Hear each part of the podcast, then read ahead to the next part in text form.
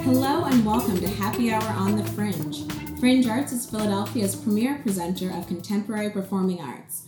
I'm Raina Searles, Marketing Manager here at Fringe Arts, and I invite you to pour one up and enjoy our conversations with some of the most imaginative people on this plane of existence. And I'm Katie Dammers, Artistic Producer at Fringe Arts.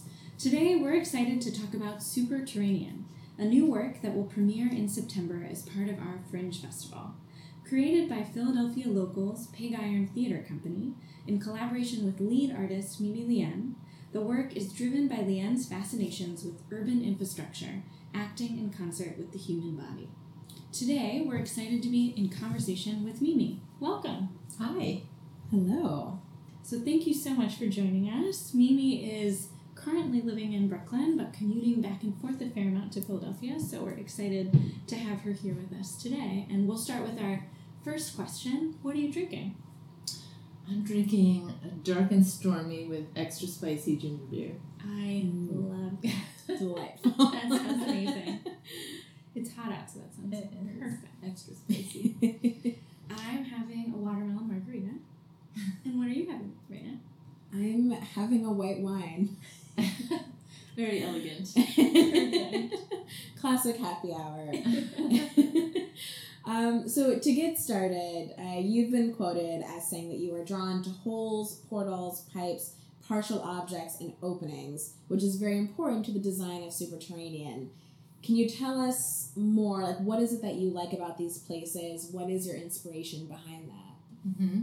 Well, I mean, I guess I can start by saying that sometimes when I'm, well, often, probably a lot of people see this, when you're standing on the subway platform, uh, sometimes you see a, a rat, you know, well, we see a number of rats crawling around in the, in the tracks, but then sometimes, it, you know, you see a rat dart into a little, a little hole, um, mm-hmm. that's like perfectly sized for the rat, mm-hmm. and it seems to know exactly where it's going. It's not just like, oh, I discovered this hole. Like, maybe I should go into it. Um, and like, I just have always really loved, really loved that. Uh, and I think that, you know, that, that hole, which I don't know what is on the other side of it, and it seems to suggest this kind of vast, elaborate, parallel civilization of rats that's just underfoot, and I can kind of imagine the vastness of it, but I, I can't see it at all. Mm-hmm. Um, so I guess, I guess, uh, you know, tunnels, conduits, um, this suggestion of, of a kind of complexity and vastness that we can sort of sense with our bodies, but can't really visualize or comprehend. And I don't know, that that has always caused a kind of like breathlessness mm. in me and and curiosity.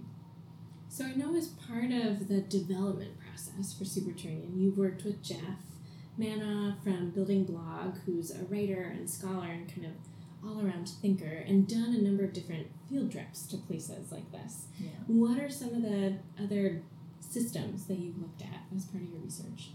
Yeah, well, I mean, I first met Jeff uh, when I was participating in a studio that he led called Landscapes of Quarantine mm. at the storefront for art and architecture in New York.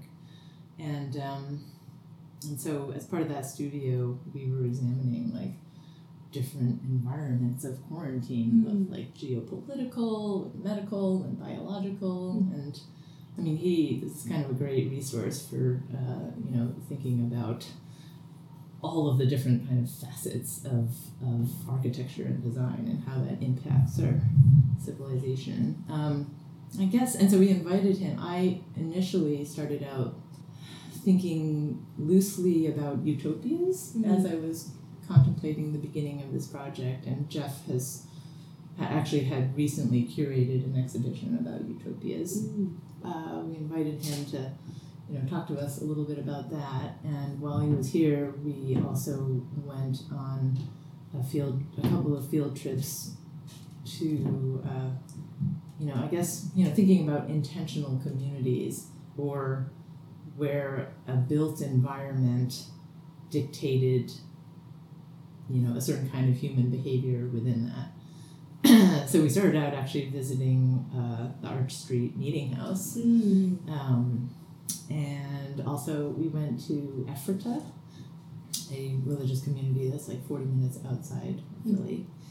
Mm. Um, and then maybe the most transformative one was going to visit a wastewater treatment plant mm-hmm. um, down in southeast Philly. And that was just, I mean, super eye-opening. I mean, I had never had access to a facility like that.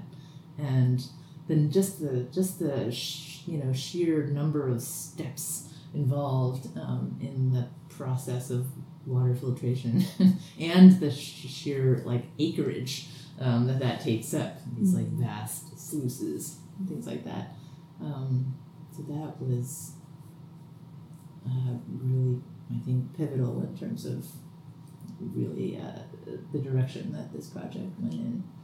Well, and that's so interesting to think about, because it looks like you determined a number of different systems, some of which are very exterior and known. Like, I think about the meeting house or an intentional mm-hmm. community.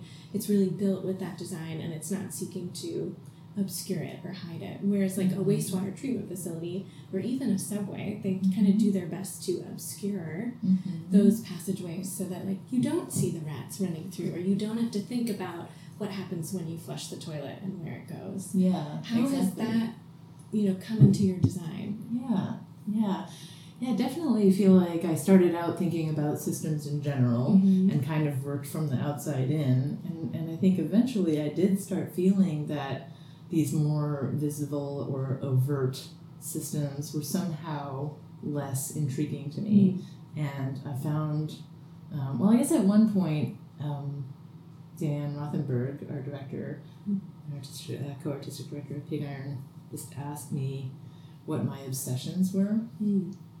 And, uh, and as I started thinking about that and relaying them, I found that a lot of them uh, were of con- sort of concealed spaces, so tunnels, and a lot of them happen to be like underground, or they're places that were not meant to be, like mm-hmm. um, industrial spaces that are generally forbidden to the public, that I found particularly um, enticing and sort of seductive in a way. And more and more I think about um, places that I'm drawn to, like, with my gut mm. or with my body more than with my brain, in a way. And I, I think that that, like, in a way, the process um, of working on this piece has been quite intuitive mm. and, like, sort of following following my nose. But now I'm sort of thinking of it as, like, following my gut. It's mm. like, I think I'm after a particular, like, visceral sensation of space, like, or a visceral experience of space, um, and the kinds of spaces that I have been obsessed with are those that affect me bodily, mm-hmm. and I'm trying to figure out, you know, how how do we make that in a performance context, mm-hmm. or how do we talk about that in a um, performance context? Yeah, I, I'm really curious, because this kind of leads very naturally into a question of what should the audience expect to experience when they come see this show? What can we tell them ahead of time to kind of prep them and, and let them know what you're, how what you're thinking translates into this performance? Hmm. Um, well, I guess I could start by saying that, like, we're not really considering it like theater... theater theater mm-hmm. I guess we're calling it visual theater. Like, it's pretty it's it's pretty like out there, like, you know, I'm I'm I'm sort of feeling the air with my hands right now, which you can't see, but I'm like, I feel like what we're after, what we're what we've made so far, and what I think we're gonna continue to make is stuff that you don't quite, it's not it's certainly not narrative. Um, it's definitely very visual. I think spatially, I think what we're, one thing we're trying to figure out is, like, how how do we focus the audience's attention on a space, although I have decided that it's not an an environmental, like it's not a performance that the audience walks through. Mm-hmm. I think, you know, as I'm saying, like, oh, you know, I want to create the kind of experience that you feel viscerally within your body, that is, you know, often thought of as something that maybe you're in an immersive, you know, experience. Mm-hmm. Um, and it's not, it's not that, actually. I, I guess maybe one challenge that I set out for myself is, is there a way for me to try to evoke that sensation without without actually walking through it? Mm-hmm. Um, we did this workshop a couple of months ago, and maybe one of my favorite things that an audience member said after it was that, oh, I kind of, like, although I didn't touch anything, I kind of feel mm. icky. And there is, yeah, maybe I'll say that there's some fluids, mm-hmm. there's some, like, soft substances. You know, we've been we've been sort of curious about, I don't know, this basic relationship between the human body and its, like, softness and squishiness mm-hmm. in relation to these hard structures made out of concrete and steel, and this sort of peculiar relationship between the soft, squishy creatures that created these massive hard structures. Mm. Well, and I wonder, that makes sense as it comes out of your development and, like, devising process, where often in a more traditional theatrical context, there would be a script with maybe a story or at least a thematic, and then they'd come to you as the set designer mm-hmm. after that is all created and say, put this in an environment. Yeah. But this working process has been the opposite. Yeah. So you have kind of developed the environment or the stage space, and then they are devising the theatrical work within that. Like, yeah. How has that flipped process felt for you? Yeah, it's felt pretty. It's felt pretty crazy and intense. Mm-hmm. I mean, definitely, I found myself thinking, like, well, this is probably, you know, like what a playwright feels like when you're sitting there facing the blank page of, like, what. What is this going to be about, you know? Because mm-hmm. certainly as a set designer, I'm most often responding to something, like whether it's a script or a piece of music mm-hmm. or a poem, or, you know, it is definitely, um, you know, a kind of response as opposed to making the first scratch. And I think there's a lot of, you know, I think throughout the years, I've definitely had a lot of impulses like, oh, like, you know, I see if I see a landscape or I see a photo and be like, that would be an amazing set for something, you know? Mm-hmm. But also knowing that this is a piece that I'm making with Pig Iron and that particular ensemble and the way that they uh, make stuff, um, I was also sort of trying to think a little bit about, well, not every space is going to have, like, a, like, vibrate in a particular way with that ensemble. Mm-hmm. So it's also trying to calibrate a little bit of, like, what that um, what that kind of what that environment would be. But yeah, and, like, at the same time thinking about something that is both, like, aesthetically and spatially captivating to me, but also thinking about what would have dramatic potential mm-hmm. as a performance piece. Yeah. Mm-hmm. So how does this process differ, since you've worked with Pig Iron for a number of years? How has that relationship grown and changed over the years, and how do you feel like this project is taking it to a new level?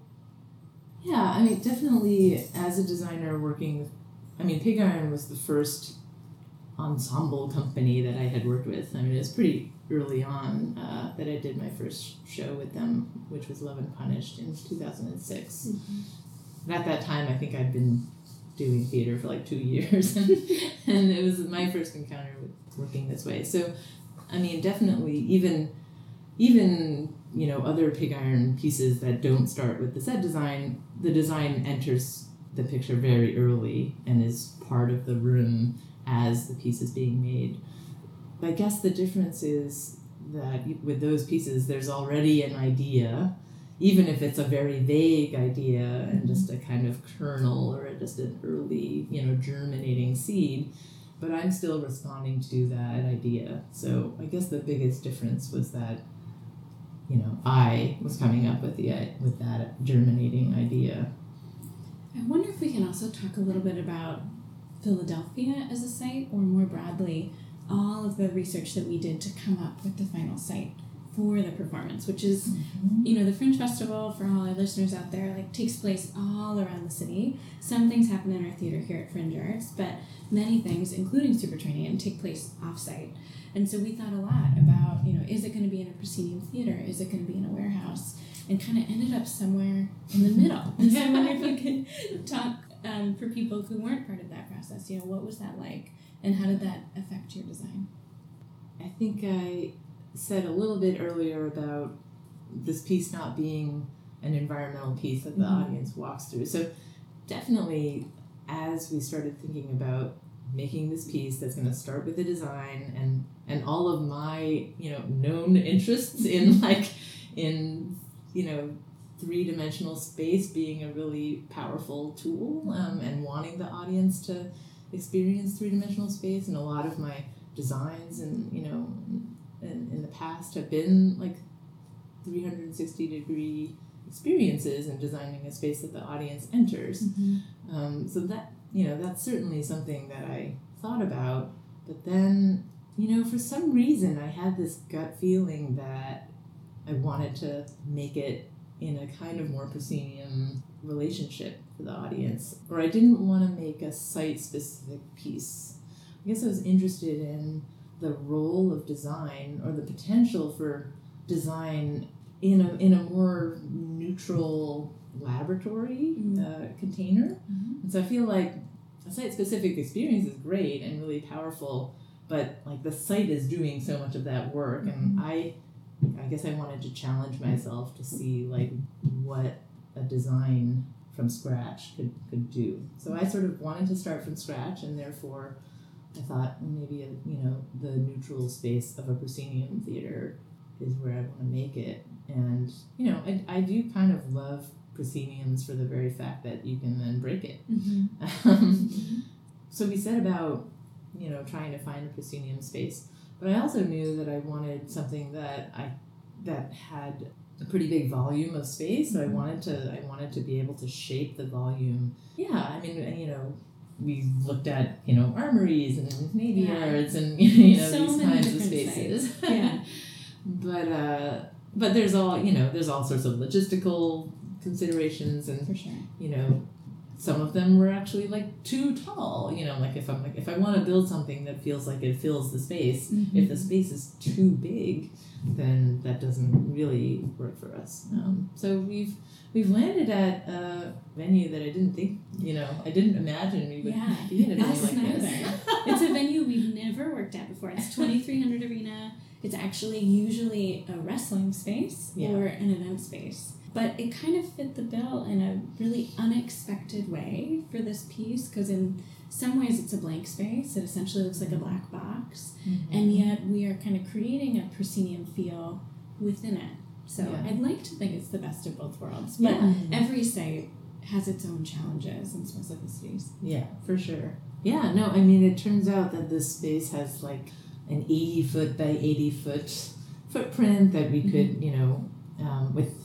you know, very few columns, and so mm-hmm. we could basically kind of place the audience wherever we wanted inside it, and, and, and really create our own container, potentially to be broken. So I'm curious, uh, in conjunction with Superterranean, you're also working on an installation at Cherry Street Pier. Um, can you tell us a little bit more about what that's going to be and what that's going to look like? Yeah, so... We've been talking a little bit about this like feeling of, of a of a gut, like a visceral response to architecture.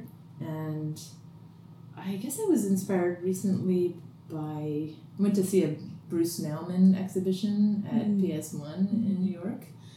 And I've always loved his work so much. You know, a lot of them are like corridors, like very long, skinny corridors if you go down. And I think I even made a piece that was sort of an homage Uh, back when I was in grad school, where you sort of squished your way around this very skinny corridor and peered into this space within. Um, so I, I was, you know, so for the, the performance or the show, you know, in some ways I guess we're creating a, a visual theatrical work that speaks to particular spatial sensibilities. Mm-hmm. But I, I was interested in maintaining this frame and this proscenium relationship. And so with the public artwork, I thought, well, this is my opportunity to actually to have someone move their body mm-hmm. through a space and orchestrate that experience in a particular way. We we looked at a couple of different sites, and I mean, this piece did really want to be very site responsive. Uh, but but I, I did always have this notion of going into a very enclosed space, because I knew it was going to be, um, probably is going to be on an outdoor site. Mm-hmm. And so there's this, you know, sort of larger, broader idea of this public artwork somehow funneling the person from an exterior to an interior space, from an open air to an enclosed space, and and essentially like a gradual awareness of your, you know, I guess I have this hypothesis that when you're in a really, really enclosed space, like a really tight space, and maybe a dark space, like I've always imagined this as being quite a, a dark space, that it's like an inside-out experience. Like maybe you feel like you're entering some part of a body, or like you, you sense the ins, innards of your body a little bit more when you're when you're in a space like that. You like sense your breathing or your heart rate mm. a little bit more. I guess because, you know, your senses are being limited in a way, and so. Yeah. If you're in an anechoic chamber, you probably hear the sound of the blood rushing through your ears a little bit, and you kind of imagine like the capillaries that the blood is rushing through, and, and you're inside this kind of tiny artery. And so there's this kind of conflation of body and architecture. So I was interested in exploring that idea on whatever site we ended up in. And I first made a proposal for one site, but that ended up, you know, it's like infrastructurally challenging because it's like underneath the Ben Franklin Bridge and nine ninety-five. And, yeah. You know, these days it's really hard to build an enclosed structure underneath an interstate highway. Yeah, we learned so much about the security system at the state, the local, and the city level. So. Yeah, I mean, it's actually, I, I kind of suspected, I mean, in my brief foray into the public art world, definitely these like considerations of what people might do yeah. um, in a public space, uh, which is, you know, interesting. I mean, yeah. that's, that's sort of not unrelated to mm-hmm. the to the project at hand. Um, but anyway, we've ended up at Cherry Street Pier, which is a very different vibe from being like underneath a bridge anchorage mm-hmm. and like a rumbling highway. And so I, I kind of wanted to respond to that a little bit. So I think the project has become a little bit more whimsical. Um, there's also uh, Little Baby's ice cream truck mm-hmm. is there at the end of the pier. And um, maybe like that's part of the experience. Mm-hmm. Um, Just walk through a tunnel and get a free ice cream. Or, well, get an ice cream and then walk through a tunnel and then eat the ice cream while you're inside the tunnel and feel it going down your esophagus. Yes, yes. I, I wonder also about the sound bleed, because Cherry Street Pier is this, you know, really vibrant place where people are like walking, talking outside. So that is also very different than what the sound would sound like underneath of a bridge. So do you plan to shut that sound out? Is it like a space that you enter and you're kind of closed off audibly from the world as well? That is my hope. Um, we've been working with a composer and sound designer named Leah Bertucci on uh, Superterranean. Um, but she's also, you know, done a lot of sound installations and things like that all over the world. Um, she actually made this amazing sound installation in a, there's a bridge in Germany that has like enclosure, sort of flat tunnel-like space mm-hmm. that goes right under the roadbed of the bridge. And so she made this sound installation inside mm. that space, which is really cool. So we are collaborating on this public artwork as well. And so there's going to be a sound component, which I hope and imagine will drown out the existing surrounding, and, and that you're going to enter into this kind of other sonic world. Mm. Awesome. Well, we are so excited to see both when they're here in September. Mm. I think to mm-hmm. finish off the conversation, we always ask everybody, what's your lowbrow and your highbrow inspiration? Could mm-hmm. be for Superterranean or more broadly. Mm-hmm. Um, well, I already mentioned Bruce Nauman, but I guess this is maybe similar. I guess uh, Donald Judd, when I went to, I went on a trip to Marfa, Texas, and saw a bunch of Donald Judd works out there in the in the grasses of Marfa. Mm-hmm. And have, it's just really stuck with me. And can you tell us a little bit more about Donald Judd? Yeah. So Donald Judd is a sculptor, visual artist. I think he would he would he did not want to be called a minimalist, although I think a lot of people describe his work as somewhat minimalist. But I feel like a lot of his work straddles the line between sculpture and furniture. Mm-hmm. Um, okay. And I actually recently went on a tour of his like apartment slash studio in Soho, and so that he had this building in Soho, and like one one floor was his studio, and then a couple other floors he lived on with his family. But he also designed and built a lot of the furniture. Um, so his entire living environment was totally curated mm. and very crafted, and a lot of people describe it as minimalist. I actually noticed recently that the Cherry Street Pier. Uh, there's some chairs and tables in Cherry Street Pier that seem a little bit they inspired by Donald Judd. Much like that. Totally. Yeah. Um, but I guess I've always been really inspired by the crossover between his art and life. Um, that's that's just something that's always inspired me. But also this particular work in Marfa, I can't even remember the title of it, but it's like there's like a hundred aluminum boxes Mm. that are displayed in this huge former airplane hangar, and they're all like all hundred boxes are like exactly the same dimension, and they're made out of the same aluminum. They're like three foot by three foot cubes, but then on the inside they're all like divided in a slightly different way, like divided into two compartments or three compartments, or with a horizontal shelf, or with a vertical divider, and it's a very cold work, you might say. Like, it's like the aluminum and it's like hard corners and everything. But like I oddly felt very emotional or moved by it. And I don't know, I, I like maybe it was something about the the human attempt to like discover all of the possibilities of dividing this box. Where like there's some sense of effort mm-hmm. or labor. And it's meticulously done. So, I don't know. That I've, I've talked about that piece a lot with our actors mm. um, as we started working on this piece. Lowbrow. Maybe. Well, I don't watch a lot of T V, but I've been tr- I've tried to watch Battlestar Galactica. Um, mm-hmm. We have some fans of that in over, our office. For over sure. the past like seven years, I mean, I think I didn't even start watching it until the entire thing was over. Mm-hmm. But it's taken me like seven years. I still haven't finished watching. I just watch it like a tiny bit at a time mm-hmm. when I have when I have the time. But that's certainly an example of uh, sort of insidious system mm-hmm. of sorts. Yeah. Yeah, totally. Cool. Well, awesome. Thank you so much for joining us, Mimi. Thank so you great for having me. So great to have you on the podcast. Yeah. Um, Superterranean will be presented at twenty-three hundred Arena September fifth through the fifteenth as part of the twenty nineteen Fringe Festival, so we hope to see you all there.